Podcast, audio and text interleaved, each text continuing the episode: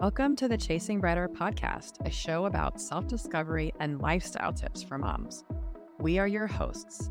I'm Kelly, a wife, mom of two, and an independent consultant with my own company in Chicago. And I'm Jessica, a wife, mom of three, and owner of my own outpatient mental health practice in Nevada.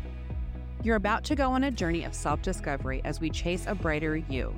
Every single week, we will bring you new episodes that will cover everything from lifestyle and tips to more serious conversations about grief, life, and hardships. Whether it's a duo episode or we have a guest, you are guaranteed to pick up a new tool or feel less alone. This one is for the moms that have forgotten how to make time to keep their spark alive. Allow this show to be a reminder to always keep chasing a brighter version of you. Let's get into it. In today's episode, we interview Alexander Linderman. Alex is a clinical professional counselor intern and a multifaceted educator and coach.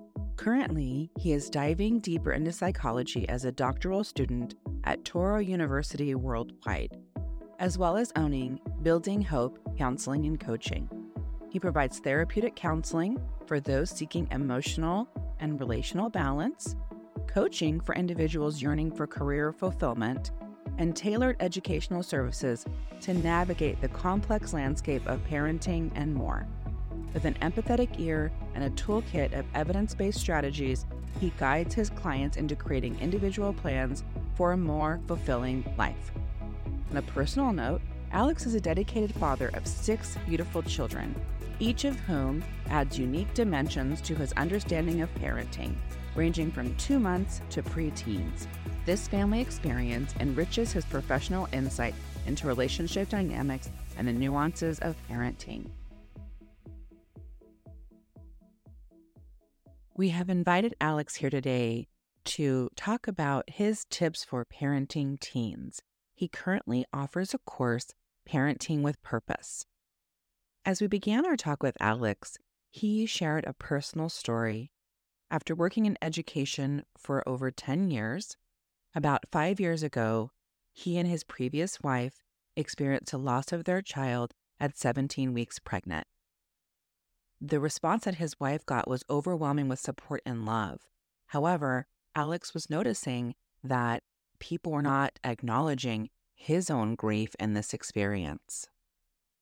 Most of the time, I would say the majority of the time, people surround women when they lose a child when pregnancy. And that mm. was but that was my experience. People would literally walk over me mm. anywhere I went and went through a pretty big bout of depression at that yeah. time. And I, I saw the men too at the time. I started realizing like people in my church outside were experiencing similar things, putting my eyes uh, and asking other men, Hey, did you experience this too? And I said, Yeah, like I felt lonely too. It was a really slow process during that time. And it was really eye opening to experience that because in our society, it's really women experience this. Yeah, the loss, the loss of the pregnant woman, and not thinking about the grief of the whole family. Yeah, yes, exactly. Very true. Well, absolutely right. Because like my kids, even still today, we have an autistic son, and I'll still talk about it all the time. And even my other children, I have four other children with my ex and my kids, and they still talk about their brother. And so this was playing, you know, and I realized I needed a platform to men or talk about this, not to bolster myself or anything, but I, needed support. Like mm-hmm. somebody needed to talk about it and break down the stereotypes. Men can't have emotions. Men can't talk about grief in this particular area. And then I was like, we need hope. When I started having hope for myself, that's what I needed. When I was like, I need to practice essentially. And yeah. That's what I did. So I built that platform. I started putting my name out there, writing blogs, or and that's what created Building Hope. And you wear many hats or have gone to school a lot because you said True. you started in education. And I know you're in a doctoral program right now, correct? That is true. I'm at a doctoral program for human organizational psychology uh, at Touro University Worldwide right now. Mm-hmm. Start, started that program about six months ago, give or take. And when you started this kind of like grief support or, or support for men, um, then did you go get another master's or a master's? I was finishing my my master's in education at that time. Mm-hmm. And when COVID was happening, I started my master's in counseling. Never really stopped going to school. So it's kind Yeah. of just a long journey. Yeah. Kelly and I are lifelong learners. We're like crazy readers. And I think, right, hopefully that never stops for many of us, whether Sure. we're actually getting a Yeah. degree or not. But I think that's so great. And I think that happens to a lot of us where we talked before, but it's like you see a need and fi- fill a need. Yes. And then you start doing that and you're realizing, like, oh, wait, I need to know a little bit more about this, or I need to Mhm. have certain certifications or whatever to be able to fulfill what I'm trying to do. So, right now, with Building Hope, like, what services are you providing?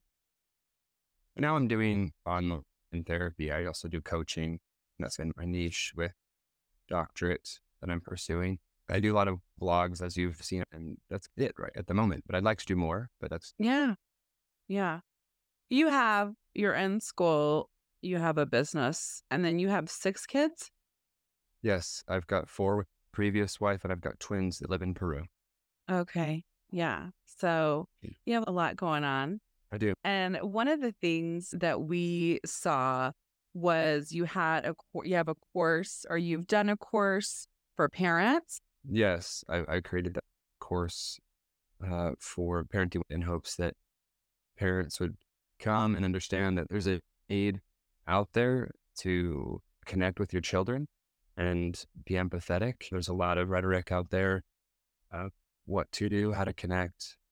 I think the biggest struggle for me, I didn't always, I, I didn't think I was always a great parent. I'll be honest. Like I, I'll be honest, I used to yell at my kids. I used to spank my kids. Yeah, it's acceptable here in Nevada, but I don't do that anymore. A great book from Aha Parenting. It says, I'll, I'll paraphrase, it's how to stop yelling and start connecting with your kids. And it was great for me, actually. It's really when I started to connect with my kids more. I grew up with a parent that hit me with the bell and wasn't super consistent with me. And, you know, Yeah. everybody has of trauma, I feel like, growing up. Not everybody, but a lot of people. Yeah.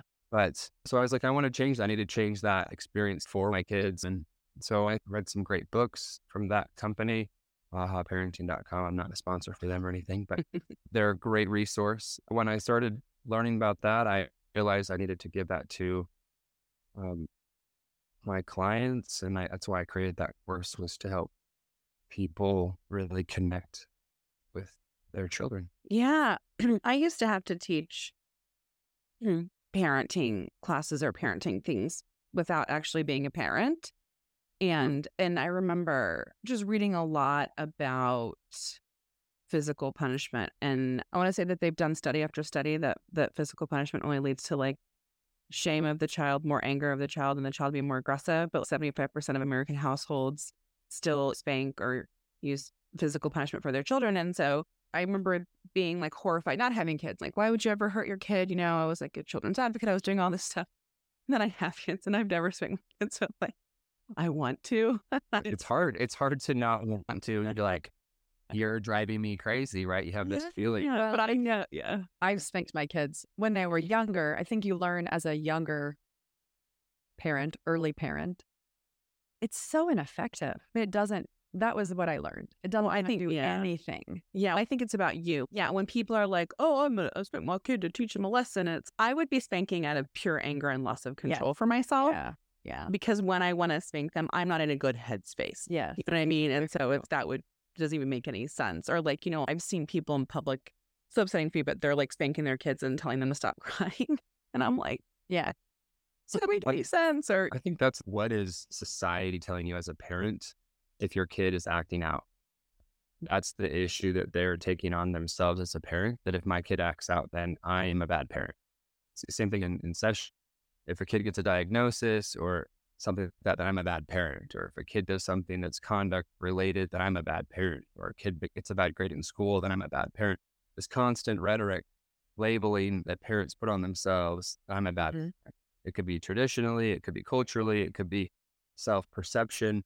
Getting rid of those labels is, is what parents need to do. And that's teaching the parenting classes, helping them see that it's really about connecting and understanding the child's needs empathetically, see them as a real person. Getting rid of those labels is, is essential. And that's what they're doing, a lot of these parents. I feel like our parents and that generation, there was one way to correct. It was through some sort of a physical and yelling and all of that. And now having multiple children, they don't respond the same either. And so trying to figure out what each child, how to meet them and meet their needs, especially when you're faced with a challenge. Like you said, Jess, sometimes you're just in a real bad headspace and you maybe, nobody's perfect. It's so easy to yell. it's a slippery Right. slope, but it does very little. I want them to be good humans.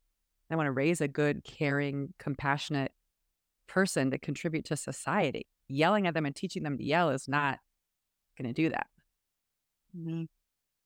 Please stop yelling as you're yelling. Yeah. like, wait a minute. That doesn't seem Right. right. Mm-hmm. I'm I I that is something that will continue to be a journey for me with the yelling. But I do I have like a I have never and will never name call my children and I know that's my thing. And when I know that's again my issue and then I have to recalibrate and be like, what went wrong there? And and one of the things we wanted to talk to you about specifically, you know, this month, we're like focusing on parenting teens. And do you have an opinion on how it might be a little bit different for us when our children transition into being teens. really what it comes down to is being empathetic and, and, and prevention and not being reactive.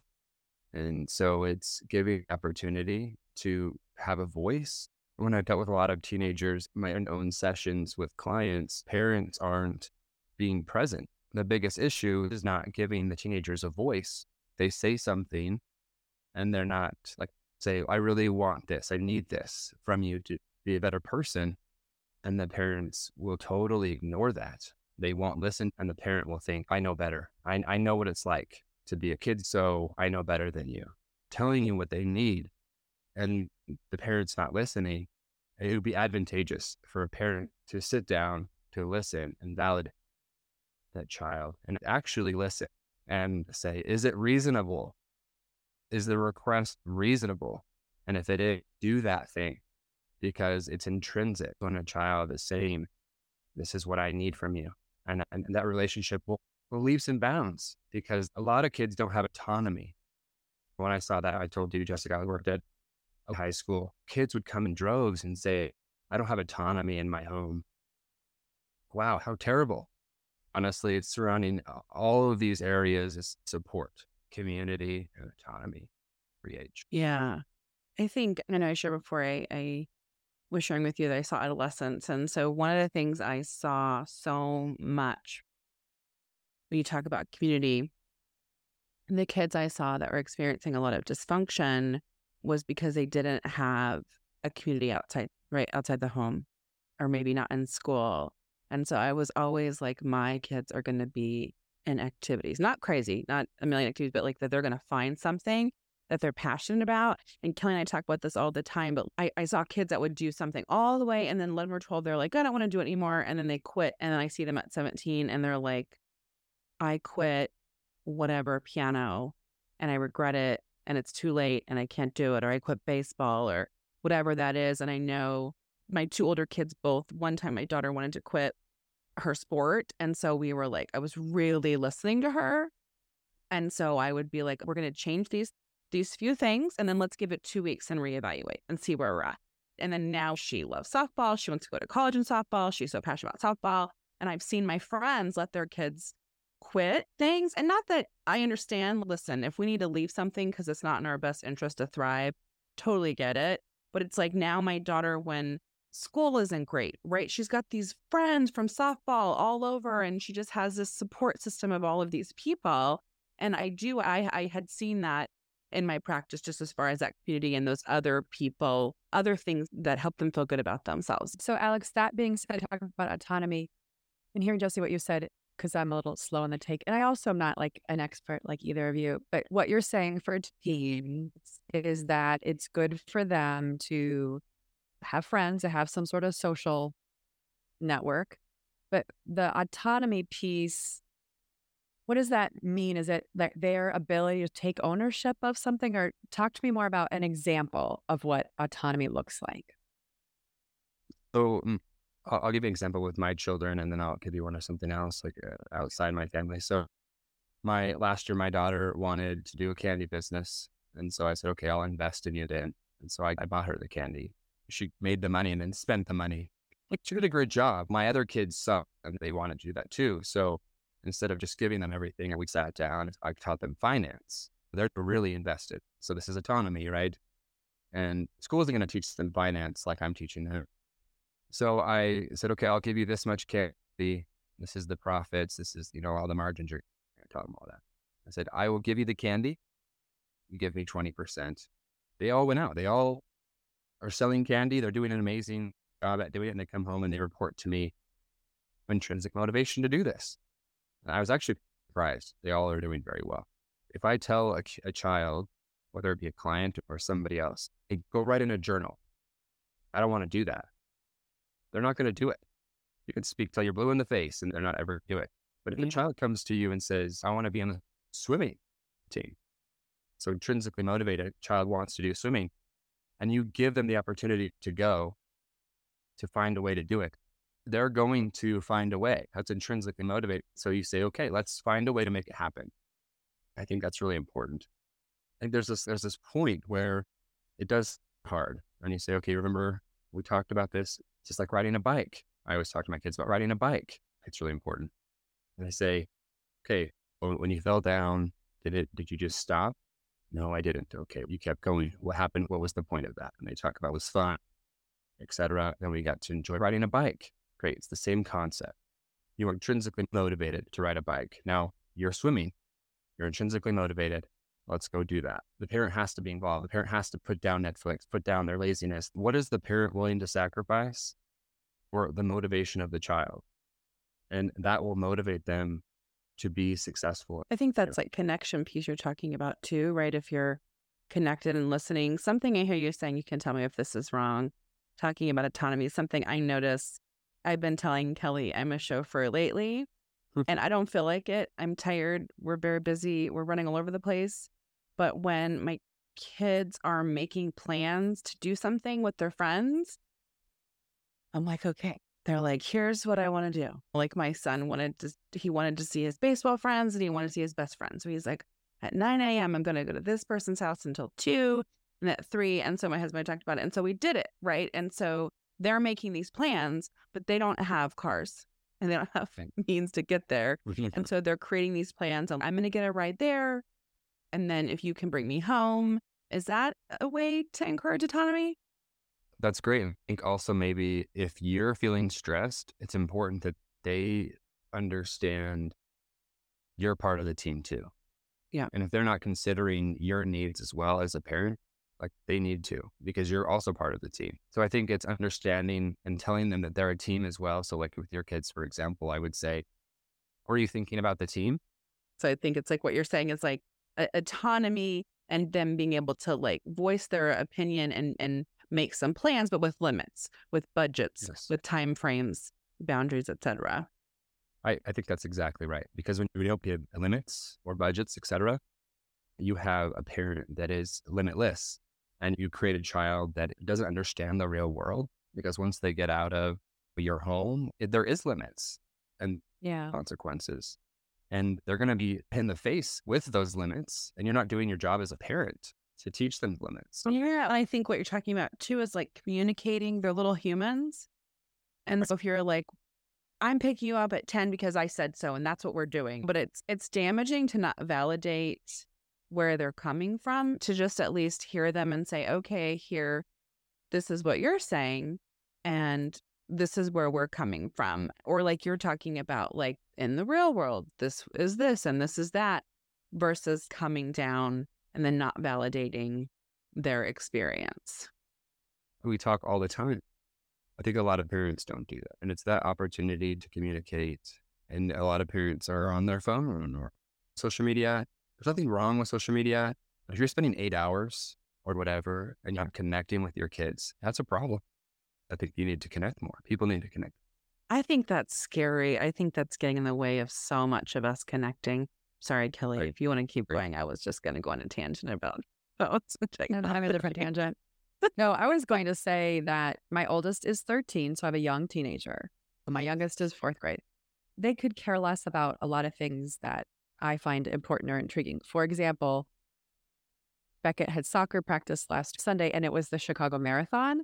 And the course went right in front of his training facility. And so when he got done with training, we walked over and we stood there and I was like, you got to cheer. Like all these people, like this was, it was mile 19. And I was like, Beck, these people have been running 20, almost 20 miles. And I was like, look how fast you can imagine. This was like hour two. These are the real fast people going through. He was like, can we go now? And I was like, hold on, just watch these people, just cheer for a minute. They're all like running by themselves. And you're just like, to hear somebody cheering you, it's got to feel great, blah, blah. But anyway, my point is, in that moment, he did not want to be there.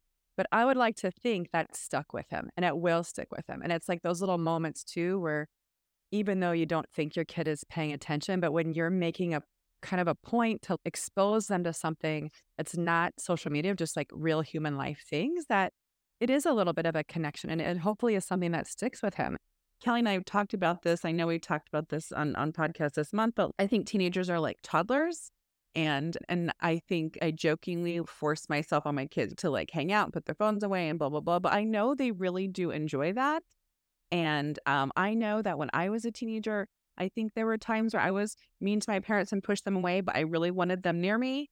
And so I, I do think at, at all ages they do want connection in different ways, but I think they want connection. If you can start early and do preventative work and do exactly what you're saying, Jessica, they'll, they'll want to connect and they'll want to be with you. Their children want to please at whatever age. We're, we're bred to connect. Research shows this. We feel less pain when we are together as a people, as a tribe. So that's why we want to connect is we feel we're able to endure the pain of life when we're together. And if we make the pain less by not yelling and by connecting more, by making that experience less painful, then it's going to be even better. So make those experiences less painful and more enjoyable by doing board games, by going on walks, spending time together. It'll be such a better experience overall. I love that point. That's really great. Yeah, I think as we summarize today, are there any other tips that you think our listeners that you'd like to give our listeners as far as it as far as parenting goes? I just think to remember to be the parent that you would want as a child, want for yourself as a younger you. And don't be the person that you didn't want as a parent, right? To mm-hmm. parent your younger self. That makes sense. Yeah. The parent that you didn't, you never wanted. Don't be guilty. Don't guilt yourself, but be the person that you've always wanted to be as a parent. And I think that goes to the frequency illusion that you were asking me about is that means to study about being a good parent. And in order to do that, you have to embody what it means to be an effective parent. I think a lot of people don't take the time to. And so if you can listen to the things we talked about today and hopefully you'll grab at least one thing, start with one thing and then practice that, get it really good. And then it's a new tool, new tip. And then don't overwhelm yourself because it can be a lot. Like parenting is hard at any stage. Yeah, I, I love that. And I think we uh, again, I think that begins with internal work, right? Because if we're able Mhm. to pause, take care of ourselves, and be in the present moment, we can recognize what we needed and then be aware of that so we can give that and provide that to our children. So that's great. Self awareness is huge. Yeah. Thank you, Alex. This was really awesome. Thank you so much. This was Lots to great. think about. Yeah. Yeah. Thank you for having me. If you'd like to learn more about Alex, his courses, his practice, or connect with him for counseling or coaching, please check out his website, buildinghopenv.com. buildinghopenevada.com. You can find him on Facebook at Building Hope, on Twitter at BLDGHOPE, and on Instagram at Building Hope NV. Thanks for listening today. Don't forget to subscribe so you can hear our latest episodes as soon as they drop. If you love today's episode, please share with another mom. And while you're there, it would be great if you gave us a five star rating and review. We'd love to hear from you. If you want to know more about Kelly and I, want to find more of our blogs, tips, tools, resources, check that out at chasingbrighter.com. And we interact with you on Instagram and Facebook at Chasing Brighter. Thanks. We'll be here next week.